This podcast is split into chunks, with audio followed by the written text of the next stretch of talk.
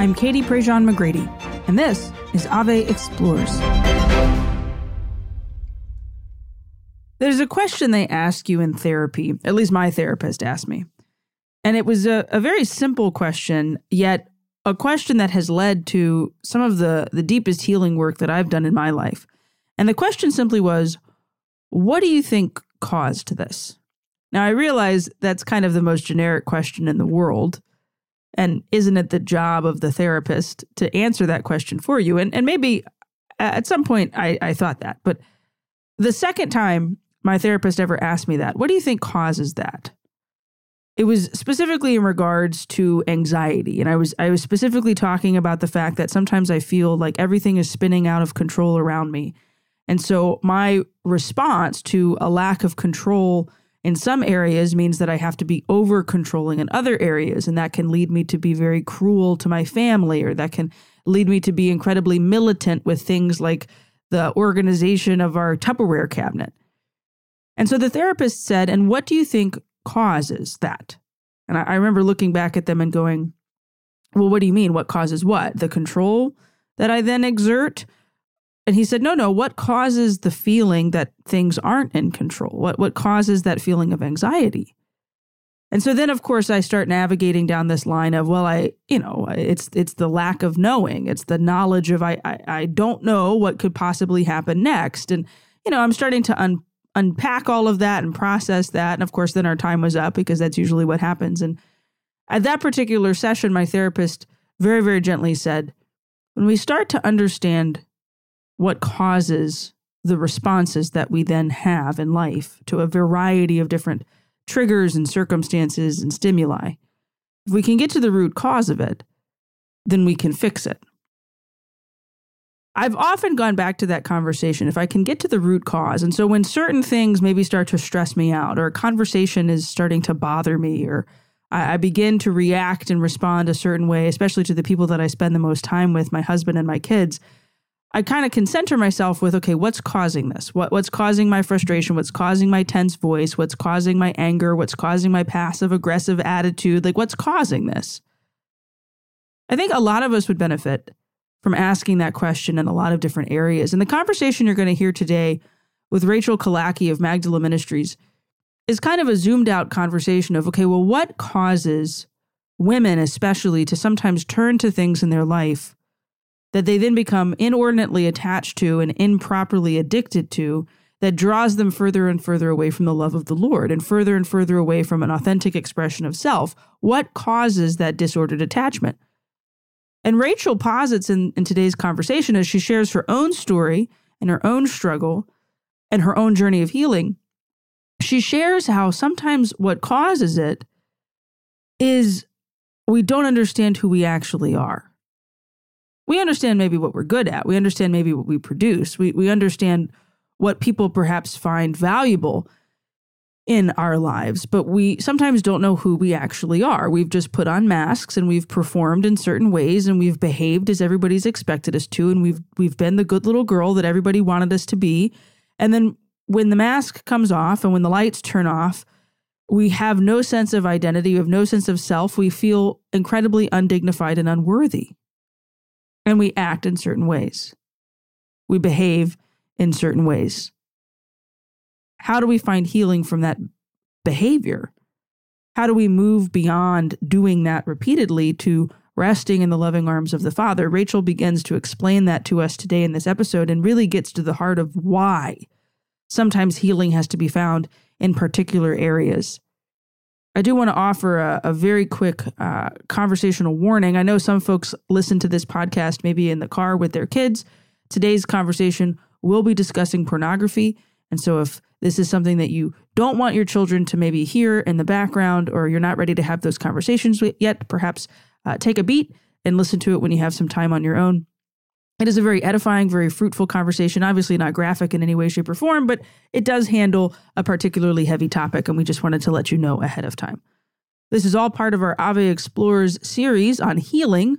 We have dug into a number of topics with some incredible people Sister Josephine Garrett, Father Sean Kilcawley, Dr. Bob Schuchts, Father Rob Galea, Roy Petitfils, Scott Weeman, and this conversation now with Rachel Kalaki is I think one that that really helps us dig into the heart of identity, which is something we have to grapple with through a healing journey. And we hope you enjoy it today.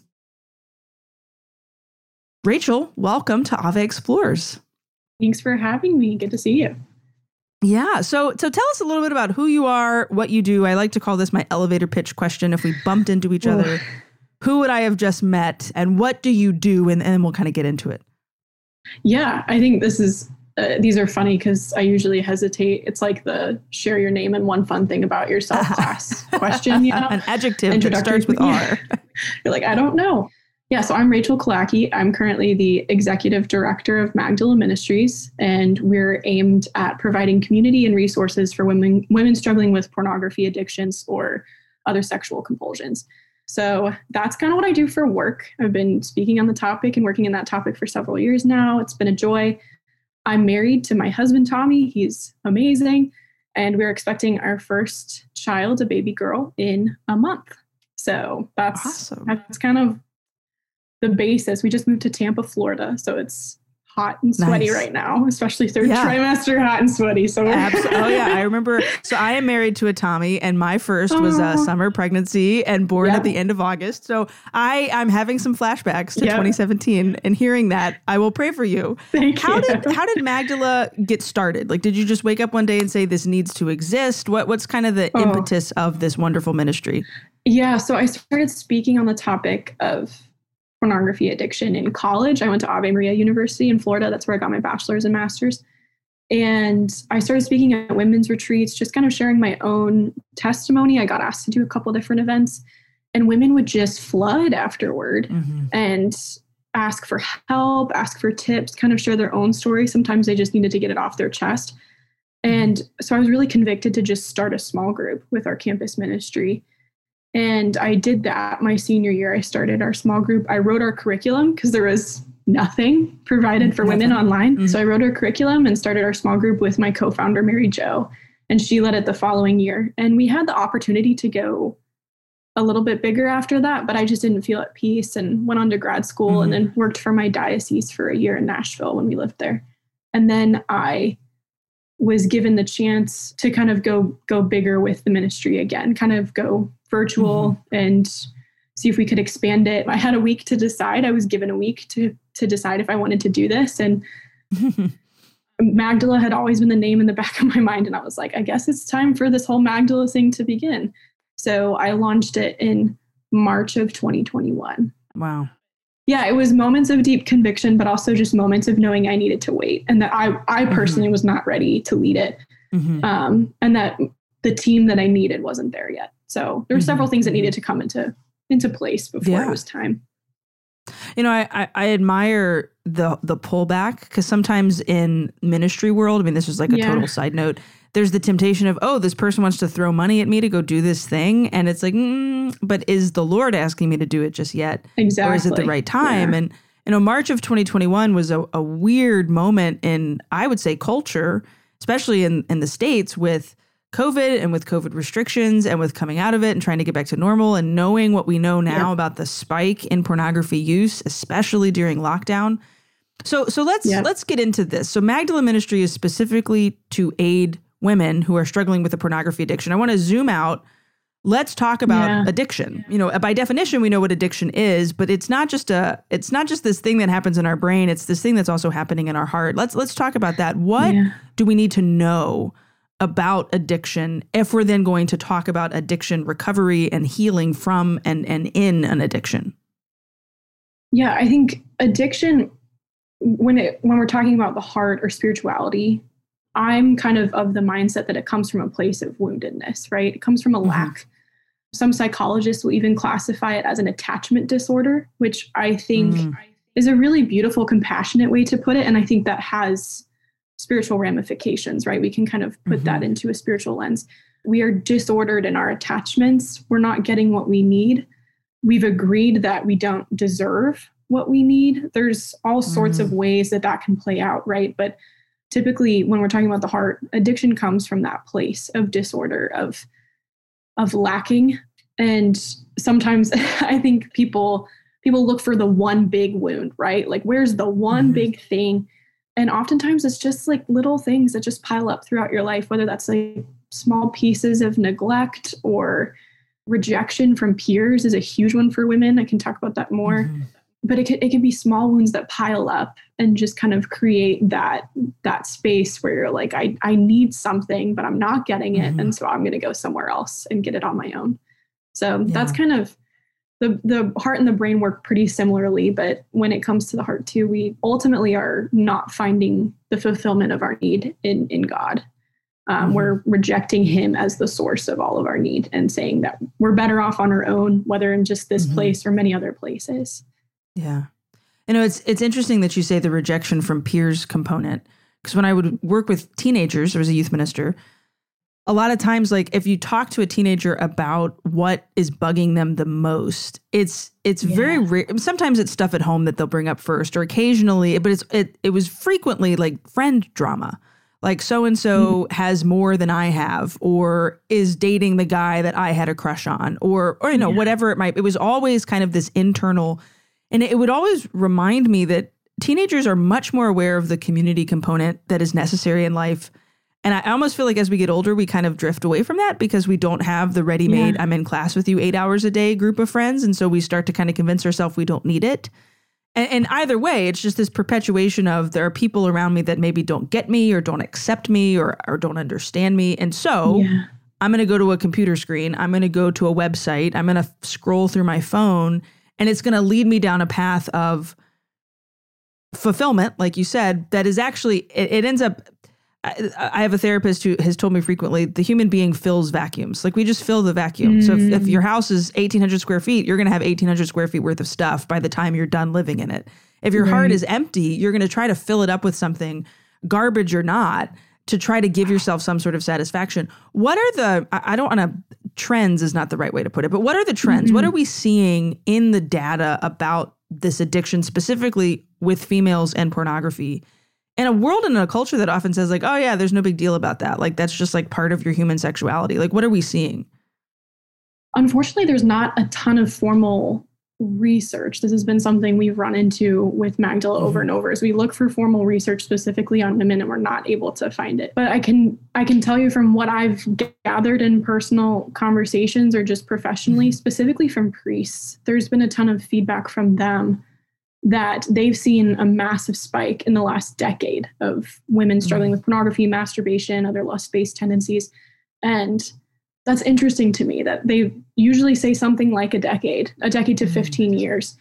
But often when we're looking at women's intake forms too, when they come into Magdala, that's what they're saying is I've struggled with this for about a decade. I've struggled with this mm. for about 15 years. And so when you look at just culture and the content that's being produced and put out there, and even just the messages that women are being sold, it's one of increasing sexual liberation. So you can see mm-hmm. the correlation in the past decade, especially between just the ramping up of this objectification of women and our mm-hmm. almost like our our objectification of ourselves and then this mm-hmm. this rise in in pornography addiction but i also think with that objectification comes more loneliness which also feeds pornography addiction mm-hmm. and, and other lust-based addictions but it's it's been interesting to see that that correlation ourselves and we're kind of gathering data as we go we're trying to yeah. formalize it in a way because there's nothing out there but that's mm-hmm. what i've seen is just i do think the pornography industry was geared towards men at the beginning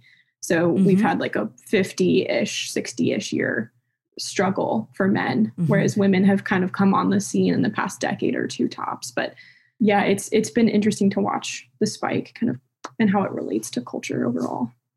Yeah. It's so troubling because like even what you might think you're watching, oh, this is totally safe. Like this is something right. on Disney, or this is not this is not like a Disney attack by any means, but like this is something on like in a complete like it is it is network television at 7:30 at night and right. a joke is made. Or like I'm distinctly remembering this this modern family episode where the son is watching something on a laptop that then freezes. And so the whole premise of the episode is how does he get it off of the computer screen so that his mom and his aunt don't see it? And it was on the one hand, there's like funny moments in the episode of the antics of these teenage boys. Right. And then on the other hand, these are 17 year olds And then on the other hand, you're like, even they realize that there's something wrong about what they did. And like there was yeah. no like I should have no shame about this. Like there was a great sense of shame in this comedic sitcom that almost like counteracted what the culture was telling. Oh, it's totally normal to watch this stuff. Yeah. Actually, no, like these boys are ashamed that they were watching this stuff and don't want their moms to know that they're doing it. And then like the conclusion of the episode is the mom's like kind of offended, but then also like kind of makes a passive joke about how she watches it too. And and you just all of it wrapped up together in this one episode. And the reason I know it so vividly is because it was on just the other night on like the E channel and it was on a rerun. Right. And you realize how how pervasive it is in the culture. So it should not be surprising that it's pervasive in people's personal lives. But there's that yeah. how does it still get in? Like how does the heart open up to something in such a way the heart is broken and so then it tries to fill something up with it. What does the process look like? A woman discovers Magdala or realizes this is something I'm dealing with. How how mm-hmm. do y'all walk through this healing process? With this. You know, don't give away the the proprietary content here, but but what what can healing even begin to look like? Because it almost sometimes feels like you're in this chasm and there's no way forward. And there's oh yeah, yeah, I can identify triggers or I can understand where it maybe came from, but but how do I actually break free from it? What what does that look like? Oh, I have like six thoughts coming to my brain at one time. so we have an 18 session curriculum. we we were like, there's 12 steps, but we should probably just expand here one thing that really is just coming to mind first and foremost is just the healing of the imagination for women. Mm. One one formal study that I did find that was helpful was geared on presenting visual pornography to men and women and assessing where they attributed their arousal to. Mm. And so men attributed their arousal to the attractiveness of of the actors in the video, whereas women attributed their arousal to whether or not they could imagine themselves as a person in the video. Mm. And so imagination is deeply, deeply ingrained in um, in women's sexuality and our mm. and just kind of how we live our lives, right? Like creativity and imagination is huge for us. I think that study also, side note, kind of gets at the fact that we we've generalized and said men are addicted to porn because they're visual and women are emotional, so we like romantic mm-hmm. comedies, right? Like it's not true. you know, we're both visual right, right. for different reasons. But just the life of the mind is so active in women, and that can be a source mm-hmm. of deep pain, uh, deep sin, yes. or incredible virtue, right? So much of who we are as women comes from our creativity and our ability to give mm-hmm. life to things. So, the healing of the imagination is huge. Healing women's thoughts, teaching them that their thoughts are good, their hearts are good, the things that are coming out of their minds are good. Ultimately, God mm-hmm. gave them this power is imaginative power because women usually come to us feeling incredibly dirty and thinking that all they mm-hmm. can produce is is something shameful because mm-hmm. we have high high numbers of women struggling with sexual fantasy that's usually tied to a struggle with pornography or masturbation so women believe that their that their only creativity is to create muck sin dirt whatever you want to call it mm-hmm. so we have to mm-hmm. heal that imagination but also yeah we, we have to take women beyond the practical one of the best things mm-hmm. i've been learning in a certification program i've been doing is that recovery from addiction is not about sobriety it's about intimacy and mm. that just became a mantra for us and for me personally it's about intimacy with god with others with yourself right restoring what we've lost in mm-hmm. in the fall and so a lot of women are are wanting to achieve sobriety but are still afraid of intimacy and so mm we're trying to take them beyond that wall of mm-hmm. true healing is not going to happen just because you have six months of sobriety, right? If you don't start to recover that journey of intimacy with God, with others, and with yourself, you're going to fall again fast mm-hmm. and hard and mm-hmm. maybe worse than before. And that's not yeah. a threat, it's just an invitation to walk mm-hmm. into something deeper. A passage that has meant a lot to me just throughout my own healing journey is from Till We Have Faces by C.S. Lewis. Mm. And and just the the line that the title is based on is you know like why should the gods hear the babble that we think we mean? And how can we meet them face to face until we have faces? So often like what we're talking about what we're spouting in recovery like is, is just babble you know?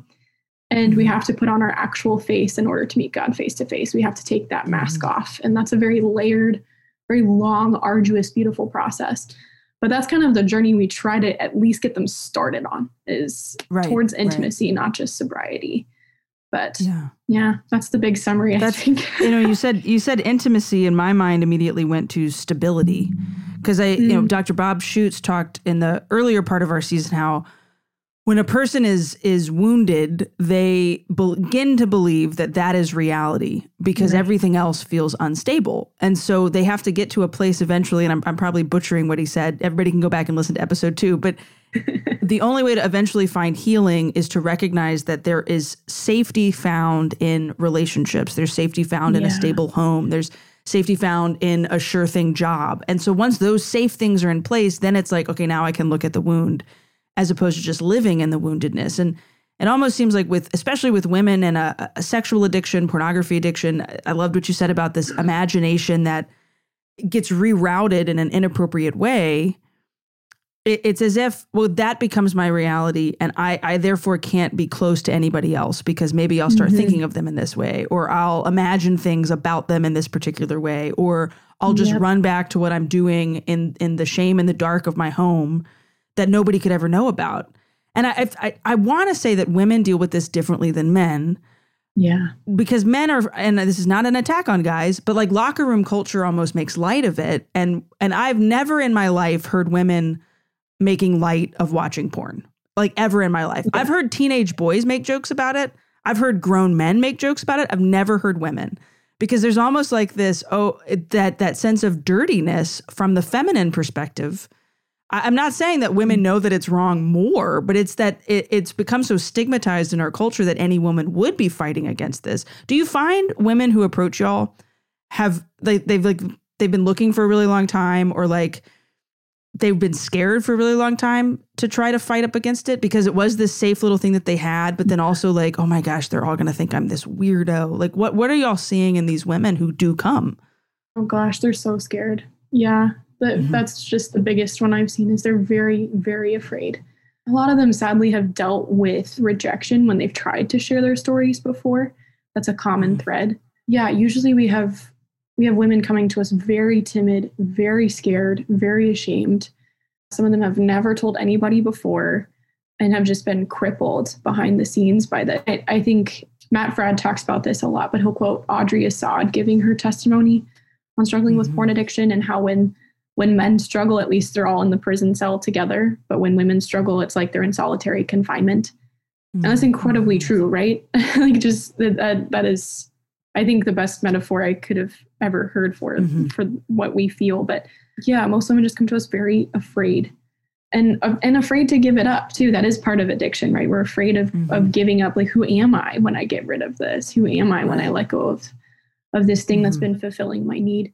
There's a lot of people who say we kind of have to learn to break up with pornography or masturbation or these things that mm-hmm. kind of mm-hmm. fill our time in that space and and give us fulfillment even if just for a brief moment even if it's false mm-hmm. so they do come very very scared a lot of them have also struggled with abuse or just have really traumatic sexual experiences in their history mm-hmm. and sometimes addiction has has arisen from that and i do think that happens in in a higher you know concentration in, in women than in men right mm-hmm. so i think there's this unique dealing with with abuse with trauma and mm-hmm. women just feel what happens in their bodies so deeply it's so it's so mm-hmm. you know attached to to our minds and to who we are and to our spirit too so i think i think it just yeah they come they come very very scared a lot of them mm-hmm. in a in a victimized place which is really mm-hmm. tragic but we also have a couple women who come in confident, fighting, ready to go. You know, like you have you have them who are like, I'm so done with this. And yeah. they're usually the ones who who go the fastest just because of that mm-hmm. confidence. But there's no shame in coming to us very afraid. Like we're oh, yeah, we're very ready for that. And all of us have been in that place. So mm-hmm. but yeah, it is that that is kind of a a really sad, heavy part of what we do is kind of trying to yeah. answer that fear compassionately. I have a a good friend who's been through the 12 step program. Mm-hmm. I would say many times, but they would still introduce themselves as, Hi, I'm so and so, and I'm an alcohol addict or I'm addicted to alcohol. Wow. Because, like, even present tense, like, you're always an addict in some sense. And I've, I've talked to him about this. Like, you're always an addict. Like, you all, like, you've been sober the entire time I've known you. And he's constantly reminding me, like, no, no, like, I know my triggers. And so I have to own the fact that those things could immediately suck me back in. Mm-hmm. And I've mm-hmm. I've wrestled with like, do you constantly call yourself a pornography addict if this is something you've been dealing with, or like, have, do you ever arrive? It's almost as if, and, and we talked to Scott about this, but like, it's almost as if does healing ever occur if I'm still calling myself an addict? Maybe I'm just like not reconciling the full language completely. I, I guess maybe this is where the church comes in. This friend of mine who has yeah. struggled and is in the 12 step program still to this day and has been sober for as long as I've known him does not have any faith. And so it's almost as if like if the church was inserted mm. into your experience of this, do you think you would arrive at a different way of describing yourself? Like you're not just stuck in this place of this is what I've dealt with, but this is what I've dealt with and this is now how how I am living in the world, who I am. How mm. how does how do you think the church factors into healing? How do the sacraments give us maybe a different perspective on healing as Catholics? Yeah, I, I actually kind of stand with you on wrestling with the the perpetual identification as an addict. Mm-hmm. That's something I've personally and professionally just kind of continued to explore and dialogue with people who know a lot more than I do about right. whether or not that's actually helpful from from a mm-hmm. Christian lens, specifically a Catholic one. But I personally don't identify that way. I I mm-hmm. prefer mm-hmm. to um, encourage women to identify as wounded and needy daughters of God, you know, yeah. um, mm. because I think that that's actually the problem. My my problem was not is not pornography. It's my woundedness and my sinfulness. Right, that's the problem. Right. Um, pornography was, was the self medication. Exactly. Yeah. Yeah. It's it's the symptom of the problem. Um, mm-hmm. So I kind of that's kind of where I stand currently on it. I'm definitely open to changing my mind. I do think it's important to admit that you are an addict when you are. I do think that's mm-hmm. important is saying I am yeah. an addict. But once you've entered the healing process, it, you know, changing it to I suffer from an addiction, I'm in recovery, or I struggled with an addiction, I'm in recovery.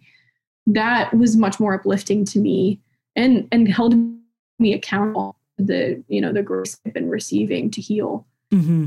more than identifying perpetually as an addict would. So that's kind of where my thoughts stand currently. Again, there are people who know so much more than I do, so I would defer to them. But I think the church factors into healing primarily through providing us with that identity, right?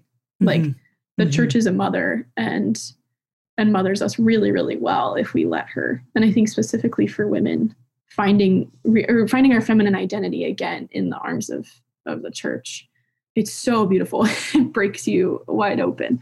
One of the the biggest parts of my healing story was was Eucharistic adoration and just mm. one of my biggest breakthrough moments in entering recovery was was in adoration and then just throughout my my personal healing whether that was after therapy sessions or just in prayer whatever finding myself in front of the eucharist and adoration was a powerful mm-hmm. powerful part of my healing so yeah. I think the the church gives you that identity back right it tells you who you are but it also gives you these tools and these means to discover who you are mm-hmm. it doesn't just tell you and mm-hmm. then leave you to figure it out on your own like she she right. hands you exactly what you need to go find it and to believe it, yeah.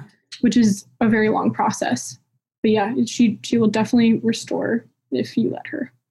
Yeah, yeah. I love that word restore. It's been a big theme. It was the theme of a Steubenville conference last summer. Mm-hmm. It was the theme mm. of Sister Miriam's book. The other day I bought oh, a yeah. Hearth and Hand mug that has restore like stamped to the bottom. I was like, man, Joanna Gaines is even thinking about this idea Love of Joanna. restoration in the current moment. And you mentioned yeah. a little bit of your own story. Magdala didn't just fall out of the sky. It was a response in a very real way to what you saw was a need, yeah. a need that you yourself were experiencing. So could you tell us a little bit of your own healing journey. I kind of did it in reverse with you because I wanted to get into the nitty gritties. I, I know some people sometimes, at least in my own experience, you start sharing something and they like immediately turn off because they're like, no, no, no, that's that. Uh, so hopefully we've won people over with some practicals and with some insights, and and now we can hear a little bit of your story if you're willing to share. Yeah, of course. I actually appreciate it because usually it is one way and then the other, but this is reversed. Cool. Yeah. yeah. So I was first exposed to porn when I was 13. And then it was actually through written pornography and mm. kind of like erotica or fan fiction, that kind of category. And that's kind of where it stayed for about a year. And then it went deeper into video content. So I struggled total for about five and a half years. And nobody knew. And you're, I mean, a high schooler. Yeah, I was a high schooler. Yeah. Oh, and that's gosh. that's actually kind of late compared to the the average age. The average age is 11 mm statistically. I have women as young as 4 years old Like that, that's their that's their age when they were exposed. It's like four years old. So this has been a part of their yeah. development. Um, and it was part of mm-hmm. my development as a teen too, mm-hmm. um, which is often the case. So I struggled pretty perpetually for about five years. And I think I told my best friend in high school when I was a senior. So she was the first person that I talked to. And she received it with a lot of mercy. She didn't struggle with something similar. So there wasn't like that relatability there, but she was super compassionate and mm-hmm. and didn't make a big deal out of it too, which I really appreciated. Didn't didn't treat me any different, didn't make it a long conversation. Like she just let it be what it was, which I was very grateful for and highly recommend if you're on the receiving end mm-hmm. of a mm-hmm. disclosure, don't make it too big of a deal of it and just let the mm-hmm. person share what they want to.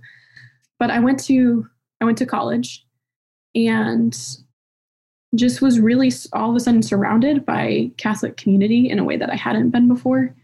I just felt so called on to become who I was, to fulfill God's call for my life, uh, to spend more time with the sacraments, you know, and just I was super motivated. And I had been raised in a devout Catholic family, so I wasn't, mm-hmm. I was by no means like distant from the faith growing up, but but it was that it was kind of that being surrounded by the life of the church in a new way and kind of embracing it for myself as an adult off mm-hmm. at college. And then a really wonderful guy actually started pursuing me and it just created this this hellstorm, you know, inside where I did not feel worthy of his attention or his pursuit at all. Mm-hmm. And that kind of asked me to confront why. And I had not been willing to really really admit addiction before that. I don't remember one moment where i i really really did but looking back on my journals in high school like you know i could kind of talk about it with the lord. Like i would address it as like my lust problem or my struggle with lust mm-hmm. right? I didn't want to name porn. I didn't want to name right. anything right? But in college i had to. I, I had to confront what this was and time alone in my dorm had left me with more access more availability. And so I was, I was struggling deeply again but I decided to go on this healing retreat. I didn't go on the whole retreat because I'm not that committed, but I went to the the night of adoration. my roommate and I crashed it. And I had been reflecting on and actually telling this guy about a scene from The Great Divorce by C.S. Lewis, where the the red lizard is wrapped around a, a ghost's shoulder as he tries to journey into heaven. And Lewis's character is looking on and and just seeing this ghost try to enter but be stopped by an angel. And the angel asks if he can kill the lizard. And he just tells the ghost like you can't enter heaven with that. And for lewis the, the lizard did represent lust though it can represent any habitual sin that we're struggling with. Mm-hmm. and the ghost and the angel kind of proceed to argue back and forth about whether or not the ghost is going to let this red lizard be killed. And he gives all sorts of reasons. He's like it'll it'll hurt you know it's it's going to calm down it'll be fine. You know i don't know who i am without this you know just so many different reasons. And it looks exactly you know like what reckoning with an addiction looks like or reckoning with any sin looks like. And finally he does allow the ghost to, or the lizard to be ripped from his shoulders and killed by the angel. And i had been mm-hmm. describing this scene to my friend and then i walked into this adoration night for this retreat. And there was a panel from I guess a past talk or whatever, but there was a panel of some of the speakers. And one speaker got asked a question and, and passed the mic got passed to him. I don't even remember what the question was. I was just standing in the back of the room. And he just responded first with saying, There's a scene in The Great Divorce by C.S. Lewis mm. involving a ghost and a red lizard. And I just mm. felt dead where I stood. Like I was like, oh no, like this is this is about to get real. And I just felt God very, very clearly say, like, you're not leaving this room until we address this. Like, mm. you know what your red lizard is. You're not leaving until we talk about it.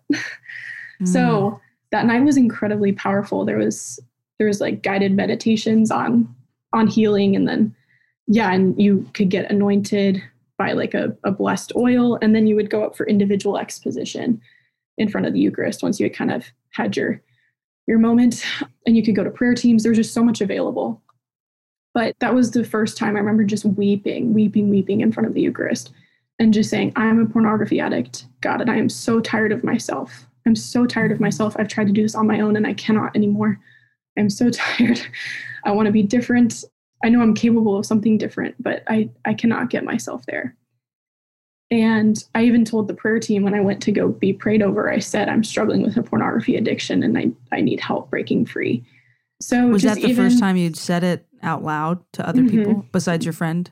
Yeah, besides my friend. I had written an article for an outlet called The Young Catholic Woman talking about pornography addiction, but didn't admit it mm-hmm. personally mm-hmm. in that article. Oh, wow. I'm, yeah. I'm assuming people knew, you know, if knew, I was writing about still. it. Yeah, yeah. And that's how my parents kind of found out was that article being published. So that was fun. But they were very supportive and, and very proud. So they they responded really beautifully too. But mm-hmm. but it was going up in front of the Eucharist and individual exposition and kneeling down that was kind of the breakthrough moment because mm-hmm. as the Eucharist was coming down the line and each person was having their turn, I was just looking up at the crucifix nearby and I was just, just saying, like, Lord, do I actually get to be done? Can I be done with this? Is it ever possible? Mm-hmm. Like, do I mm. get to be done? And the Eucharist passed in front of me, and I just heard, "It is finished," and that was mm. it. And I was just, I was just a mess. I was just like, yeah, sobbing and couldn't look up. Wow. It was, it was, yeah, it was really, really incredible. It was like the good, you know, like snot kind of weeping. Oh yeah, you're, yeah, yeah. you're just the like, good ugly cry with Jesus. Yeah, those are my favorite at Steubenville conferences when you like look up and you're like, something just happened, some yes. healing just happened over there. Yeah, yes. I had one yep. of those at a Steubenville Steubenville conference in high school. That was that was a moment for me too. They're good like that. Um, sometimes they don't happen, but then sometimes you're just like, this is it was in 2019. It was in an adoration in a basketball stadium that I was like, I think it's time for us to pursue a second kid. And like texted my husband in the middle of adoration, I'm ready. And he was like, What just happened? I said, Jesus, Jesus just happened. He just walked on by. Like it's amazing what can happen when you let yourself be vulnerable in front of yeah. the Blessed Sacrament. And and hearing that it is finished. Like what a beautiful yeah. affirmation from the Lord that like it is good that you are pursuing healing. Because I, I wonder if that's maybe part of sometimes women we convince ourselves like i'm not worthy of this so therefore i'm not worthy of any sort of healing. Like i did this to myself yeah. so i'm the one that has to put up with it. And that sense of mm-hmm. shame which is very different than guilt right? Guilt like leads you to want to change. Shame yes. makes you run and hide. And i feel like women very men get guilty with things and want to fix it. Like i think of how my husband and i fight over stuff and it's like an immediate sense of guilt i gotta fix it versus me who like wants to kind of run and hide yeah. Your story is beautiful and thank you for sharing it with us. And and I know that there are people listening. I have every confidence in the world that there are people listening who will hear that and think, okay, I want my it is finished moment. I want yeah. to pursue healing myself. Now, running this ministry, having found healing, what do you wish you'd known in the start? This is kind of our, our money question to all of our guests this season. Like if you could go back to early Rachel, mm when the wounds maybe had started, but like you didn't even realize it, or like when the healing journey started for you, what do you wish you'd known? I think I wish I had known that it would be layered, you know, mm. because that moment happened and then recovery didn't just like begin instantly after that. And I was fine. You know, it wasn't this magic moment that took everything away. I definitely still fell into watching pornography several times after that throughout the next year. And that was hard because I was like, wait, mm-hmm. I've had mm-hmm. this moment. What's wrong with me? But it's not that the grace isn't there. It's just that we we have to be carved out in a certain way to receive it. And so there's been there's been layers. After I graduated college, there was there was a whole nother layer kind of to unpack of my own woundedness and and I found a lot of freedom specifically through therapy in that season, mm-hmm. just really working through the wounds that I had that had led me to pornography and primed me for pornography in the first place. That's how my therapist put it. It was so compassionate. She just said, like, yeah, you were you were primed for it. You were mm-hmm. primed mm-hmm. for it. And that was that was so freeing for me to hear. And I think that's the case with most every woman who comes to us is they're primed by something or by mm-hmm. several things, small or large. But yeah, just that healing is healing is layered. It it is mm-hmm. perpetual. There's seasons where it's deeper than other seasons. Mm-hmm. And, you know, I think you have to have patience as those layers are revealed. And I, mm-hmm. I do mm-hmm. wish I had known that that um, mm-hmm. that each layer that's revealed, it's it's because the Lord is good, because He's trying to increase my capacity to receive His tenderness. It's not to make me afraid. It's not to make me believe that I'm back where I was. So that mm. I, I, think that's the most important piece is just like be ready for a very layered journey, right? but mm-hmm but that can be a joyful thing that can be an invitational thing not uh, not one that's that's frightening or threatening. Yeah, that's great advice and, and a beautiful way to put it. Where can we learn more about Magdala? Where can we follow you? I know that people, uh, one of our big things with this season is resources that we want to provide for folks down in our show notes. So we'll of course have a link to Magdala Ministries there so folks can come find you. But but where can people access all this great stuff? Yeah, so we actually don't have social media as an organization, and I don't have any personally. so I can't be found many. but yeah, our, our website is the best place to find all of our resources. You can connect to our podcast there, our blog. You can sign up for a small group. You can also, if you're a woman who has struggled and has received some healing, whether from porn, masturbation, lust, just whatever it might be, you can sign up to be a small group moderator. So we are always in desperate need of small group leaders. So if you feel any sort of itch or call towards that, please sign up. And we don't just throw you to the wolves. There's a an onboarding process in which we kind of pray and think about whether or not this is a good fit. But mm-hmm, mm-hmm. you can kind of find all of our stuff on our website. Every once in a while, I'll poke my head out on a podcast or something. But other than that, um, we're kind of we kind of lie low um, or yeah. lay low. I don't know how to speak with proper. Yeah, that, that's hard. you've you've got a baby cooking. That baby brain yeah, has we, to kick in at some yeah, point. Yeah, exactly, exactly. We just we stay low to the ground. I'll put it that way. But not to hide but just because we want to make sure that our focus stays on yeah uh, the women that we're serving yeah. and that our energy is directed that way. So so you can find everything you need on our website if you're a woman in need or if you want to learn how you can support us or spread the word. So yeah we're trying to make it all in one landing spot for you y'all are great. Y'all are great. Thank you so much for sharing your story rachel. We really really appreciate it. Yeah thank you for having me katie. I was so grateful Rachel was able to take the time to sit down and share her story with us. I think she was actually the first interview I did for the whole season way back in the summertime. And and listening to her story and being able to walk through her journey as she shared with us and as she of course then talked about the fruits of her healing which have been not only uh, you know a healed life but also a, a, deeper awareness of how she can help other people walk on this journey. I was so struck by the fact that, you know, Magdala Ministries, they have a, a very, very basic website, but they, they're not on social media. They're not trying to become anything other than what they are, which is we're here to help women who are struggling in this very particular way. And that's not something that necessarily needs to be floating across social media or many, many podcasts or on the radio every afternoon. It's a very personal, heart work kind of thing. And so, in that, I would really encourage you to click on the link down below to learn a little bit more about Rachel's ministry, maybe support them because of the amazing things that they do. And if you know somebody who is struggling with this particular challenge in their life, to maybe direct them to Magdala Ministries, they're doing something really unique. Maybe share this episode with them because I think her conversation and her insights are really uh, kind of perfect in the midst of everything that we've been talking about with healing, but especially poignant and needed at this precise moment in culture, at this precise moment in history. All of these conversations about healing with these amazing people, I listed them off at the beginning of the episode.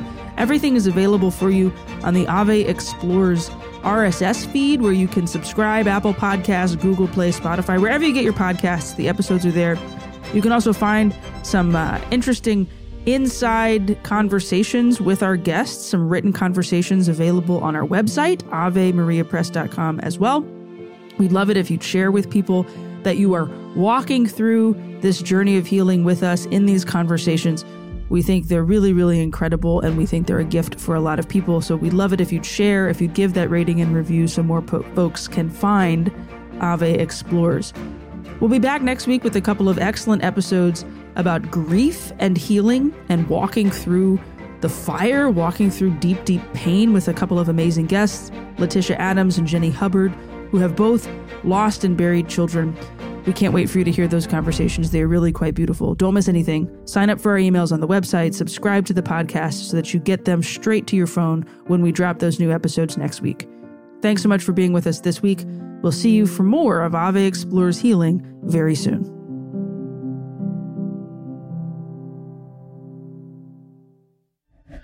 This show is a production of the Spoke Street Media Podcast Network.